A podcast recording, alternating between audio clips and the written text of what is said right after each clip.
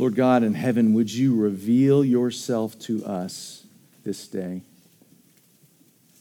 Would you transform our hearts? Do the things that are beyond our making and beyond our capability. Take the feeble love we have for you and increase it tenfold. Holy Spirit, you are mighty, and this is the kind of work that you do. So we pray this as a grace over our time. In the name of Jesus, do we ask these things? Amen. Amen. Good morning, everyone. Good morning. It's good to see you. Through the blessings and the woes from last week's passage, we saw two opposing kingdoms. We saw the kingdom of God and we saw the kingdom of the world, two very different ways of being in the world. What Jesus calls blessed, the world disregards. What the world admires and exalts, Jesus tends to warn us against. So, our passage today, which is uh, Luke 6, you just heard, follows right on the heels of the blessings and woes from last week. So it's a continuation of that same sermon. That's how you need to hear it. Jesus has already meddled in Christian ethics, beautifully so, and has already begun to lay out the law of the new covenant and how the spiritual economy of the kingdom of God works. He's going to build upon that today and describe even further what it means to be a citizen of the kingdom of God. And in our passage today, he offers to us that single tie that binds everything together, which is Christian charity, which is love. That's the defining characteristic of kingdom people, the most radical love imaginable. In fact, it's probably not even imaginable to our human minds fully. And his call to us is to love as we've been loved by God, not to love as we've been loved or mistreated by others. So, Luke 6, 27 through 38. As we wade into this passage, I want you to consider the crowd here that Jesus is speaking to and how they hear what he's saying okay? There's bound to be people of all socioeconomic statuses here, okay? So some of the people are probably people of means. Probably not many, but a few, I would say. So, how do you feel as you listen to Jesus, knowing that you possess much? How do you hear that? Now, most in the crowd are probably deemed poor. Okay? How do you feel if you're of little means? One of the little people who's perhaps been victimized exactly as Jesus describes. How do you feel as you hear him preach this? Now, all of them are living under Roman rule, which is an unjust rule, is oppressive. How do you feel as Jesus calls you to lay your life down, even under an unjust regime? So put yourself in their sandals as much as you can. And what's the call for you in that? Okay, that's what I want you to ask. Now, before launching into this part of Jesus' sermon, he says this little phrase, which I don't want us to miss. But I say to you who hear, but I say to you who hear. To hear often carries with it a sense of deep listening. It's not just about hearing the words, yeah, yeah, yeah, Jesus, I, I got that. Um, to hear means to listen and then to follow through. In other words, to listen and to obey. Okay? So, what Jesus is about to say isn't just for our contemplation, just to kind of, oh, think on that a little bit. It's meant to be action oriented, it's meant for spiritual ingestion. But I say to you who hear, and he says that famous line from verse 27 love your enemies. Love your enemies. It's interesting, in Matthew's account, which is parallel to this passage, he speaks of how people previously were called to love their enemies, but they were kind of allowed to hate their, hate their, excuse me, love their neighbor, but they're kind of allowed to hate their enemies, right? But Jesus goes far beyond that. He takes a wrecking ball to this. But I say to you who hear, love your enemy. Now, there's a lot of words in Greek for love or affection. You probably know some of these. Uh, Jesus was not asking for storge here, which is like a natural affection, natural affinity you might have for someone. He wasn't beckoning us to eros, which is romantic love, nor did he hold up philia, the love of friendship, as the example. He speaks of, and this is a word you know, agape love. All throughout this passage, agape love. And agape love means love even of the unlovely. Agape love is not merit based at all. You got to hear that loud and clear. Agape love is the law of the new covenant. This is a law that lays down its own rights, even. And even its right to be right. We know that in marriage, don't we? How often do we want to be right? And rights are something that I find is a particular area of concern for us as Americans. We love our rights. We love our rights. What does it mean to lay those down on behalf of someone else? Agape love says it's not enough to refrain from hostile acts. Jesus says that. We're actually to do good to those who hate us. So, to people living in Roman occupied territory, these words probably sounded pretty odd, might have been a little hard to swallow. Wait, Jesus, even the Romans? We must love them? Yep, even them. Agape love obliterates those categories of us, us and them. Absolutely. But shouldn't the Romans be opposed? Shouldn't they be hated? Shouldn't they be hurt? No. Jesus' teaching is so radical here and must have sounded a little bit crazy to some, very countercultural. Jesus is saying not only do you refrain from hostility, you're actually to seek ways to bless and to do good to your enemies actively. Now, why don't you imagine for a moment how different the political climate would be in our nation if agape love was the practice? Man, oh man, agape love obliterates those categories of us and them. It doesn't allow us to think in that way. Jesus won't let us get away with that. Notice this agape love, which Jesus describes, if you listen to that passage carefully in Luke. Uh, it's a ministry of acts and words, isn't it? In other words, it's a ministry of word and deed. Though people curse you, the call is to return them with blessing, not retribution. It's the opposite of what the crowd probably expected. I mean, when you're wronged, the kingdom of the world seeks justice or revenge. In response to abuse, you don't retaliate, but instead you pray for them. So, in this passage, the love of God calls us to bless people with our words and our actions. Lip service is not enough, and neither acts of duty. They've got to both go together. Here's some example of agape love in word and deed. And this is, we're going to look at verse 28, 29, and 30 just straight ahead here. Uh, verse 28 For those that mistreat you, pray for them. That's a ministry of word, isn't it? Think of the Lord praying for those who crucified them. Think of Stephen in Acts 7 praying for the people who were stoning him. Okay?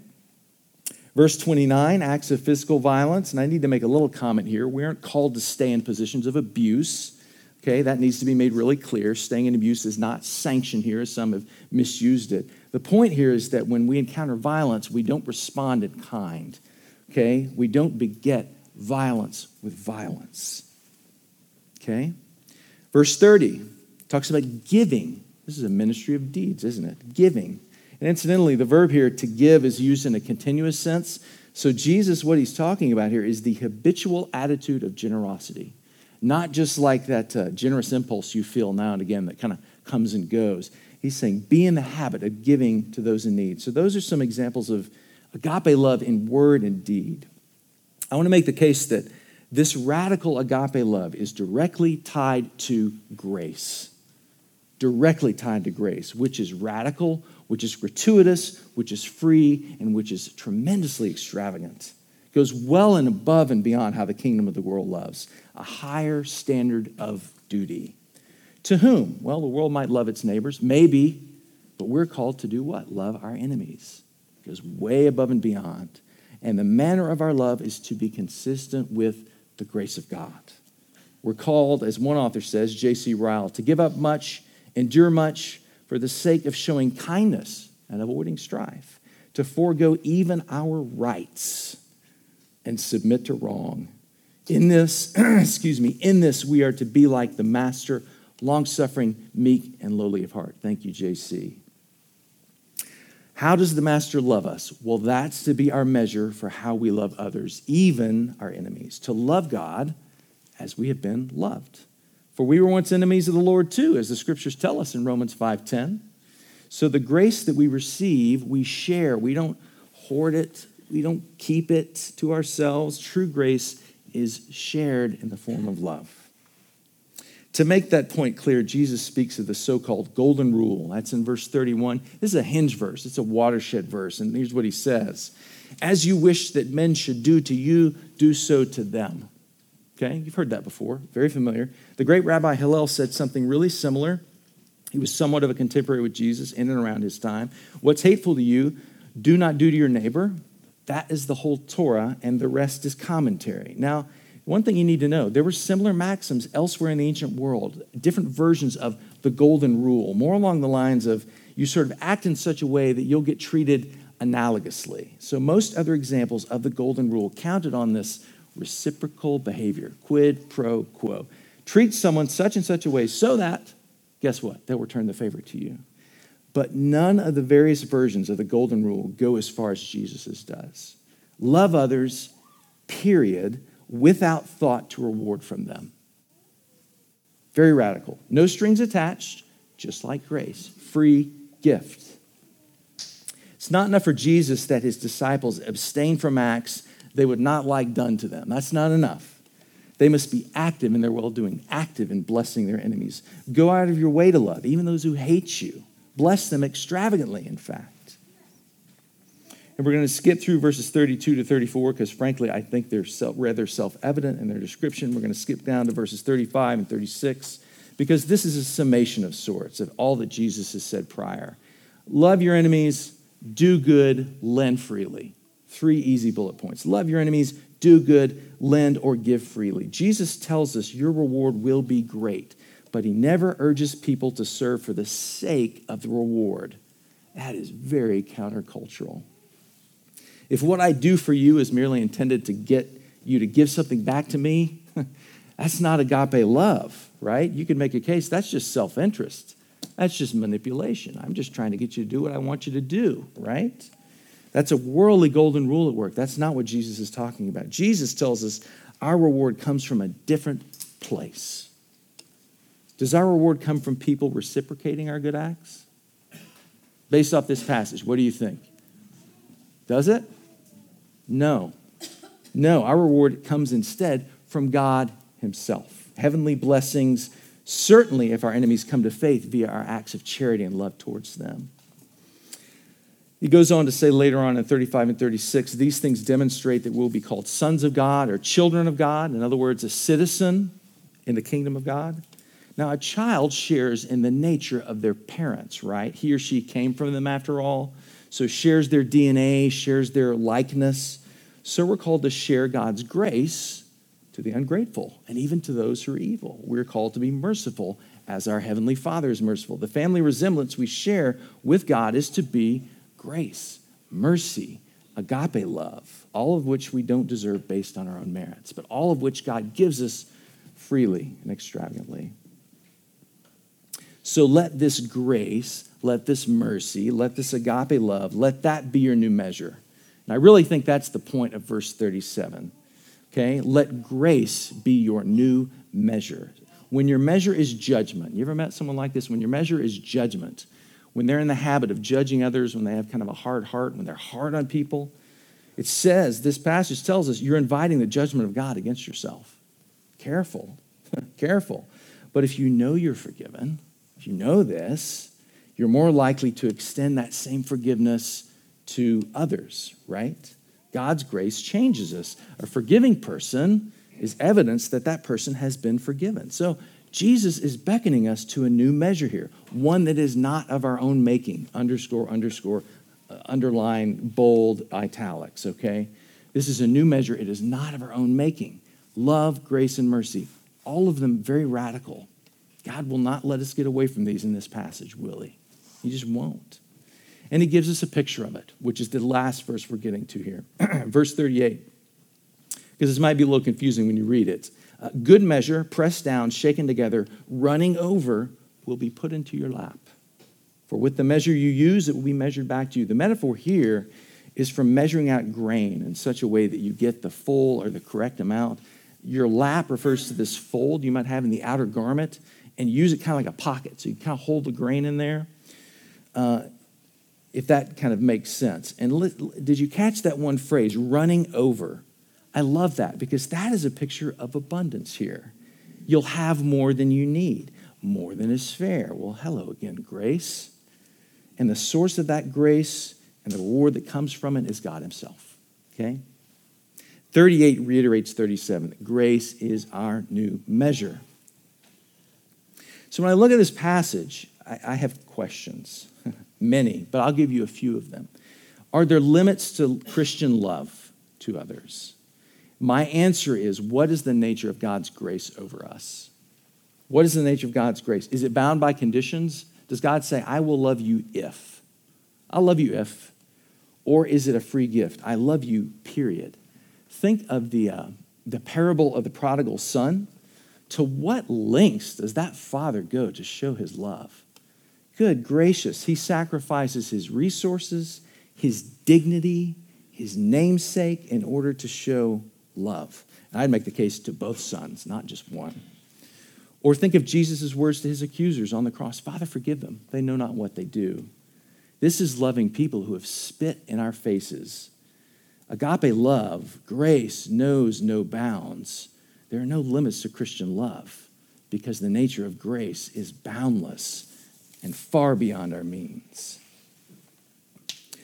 I've made this uh, statement before, and I'll say it again because I believe it is really true. The extent to which you grasp the grace and love of God in your life, that is directly proportional to how you love others, especially your enemies. I'm going to say that again.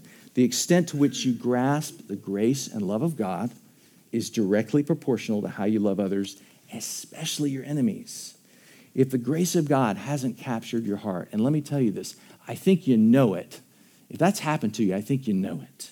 If the grace of God hasn't captured your heart, it's unlikely that you'll love others well. It just is. Better said, you will love them out of your own strength rather than out of the gratitude of the grace that you've received. Now, gratitude, I find, is key. I cannot stress that enough. Gratitude for grace is key. But is that gratitude enough? I'll say this it is the essential starting point we must have it, okay? That gratitude for grace is huge. But we also need the empowerment of the Holy Spirit to love people in this way, don't we? We absolutely need this. In other words, you can't do this in your own strength and willpower. If you go out and, go and make it your mission, like, I'm going to love my enemies, you're going to fall flat five minutes in. Trust me. I've tried it. It's true. Okay? It is. That's loving people as the world does, out of our own strength and without grace to aid us. That's a quid pro quo. That's just sort of an equal exchange of relational goods and services, okay? We need the Holy Spirit to come to our aid desperately. So we definitely need a heart of gratitude. It's got to start there, one that is defined by the wonders of grace. And we need the empowerment of the Holy Spirit to equip us further. So loving our enemies does not come naturally, it is a work of God in our hearts. Okay? So please don't go out on that mission loving your enemies or those difficult people in your life without asking God to renew his sense of gratitude in your heart and for the empowerment of the Holy Spirit, okay? Okay, let's start to wrap up here. So, recap. Here's how the kingdom here's how kingdom people live. You love your enemies by doing good to them and giving good gifts or lending freely, per verse 35. With Jesus' revised golden rule as the centerpiece of them all, per verse 31. Love others without regard to the reward you receive. The single tie that binds us all together is agape love. Okay? That's the defining characteristic of kingdom people. It's radical. And it's called to us, again, is to love people as we've been loved by Him, not to love as we've been loved or mistreated, okay, by others. Now, I don't know about you guys, um, and maybe I've missed something terribly, possible, right? The, but the textual meaning here, this scriptural passage to me seems pretty clear. It doesn't seem difficult to uh, suss this out. It's the living it out, it's the practicing our faith that's difficult. The exegesis of this passage is pretty simple and straightforward, but the practice of it is where the real challenge lies. But think of our testimony to the world if we loved like Jesus is describing here. You know how powerful that would be? So powerful. So let's conclude here. I have three questions. One, do you have enemies? Some of you are going to reel and think, I don't know that I have enemies. Uh, let me put it another way Have you ever been victimized? Have you been victimized before? Or if you can't find yourself in that one, what about the difficult, really difficult people in your life? The ones that are just like that constant burr on your saddle. You know what I mean? What does it mean to seek to bless them and to serve them? Not just tolerate them, not just restrain yourself from strangling them because they're driving you crazy, not that, but to love them as God has loved you. How can you go out of your way to show them the extravagant love of God in word and deed? Okay? So that's the first question. Enemies, have you been victimized? Difficult people. How can you seek to actively bless them? Okay? That's one. Two, do people owe you? Do people owe you? Anybody indebted to you? Now, you might be tempted to think of this financially, and it might be that. That's okay. But there are also emotional debts, aren't there? There's things, sometimes it feels very good to be in power over someone else. This passage calls us to lay that down. So, are there people who owe you and who are indebted to you in some way, financially or otherwise? What would it look like to forgive those debts and to let go of the past? To forgive, maybe in some cases, to forego your rights in the name of love. What would that look like? So, two, do, you, do people owe you? Are people indebted to you? And three, and really this might be the most important one because I think everything flows from it. Have you, and I'm going to underscore this word, experienced the grace of God? I am not talking about intellectually, do you understand grace? I'm not talking about cerebrally, can you sit there and articulate a doctrine of grace for me? Because there are many people that can do that and they have not experienced the grace of God. I'm saying, do you know the absolute wonders of forgiveness and unconditional love in your heart? Do you know it here? Has, it tra- has the transit been made from here to here? Right? Has it gone down that 12 inches or whatever it is? Have you experienced the grace of God? Experienced it. The absolute wonders of forgiveness and unconditional love. That's three. Grace is so radical, friends, and that's our way of being in the world. That's our call to love. Grace leads us directly to shared love, and we're called to love as we have been loved by God. Let's pray.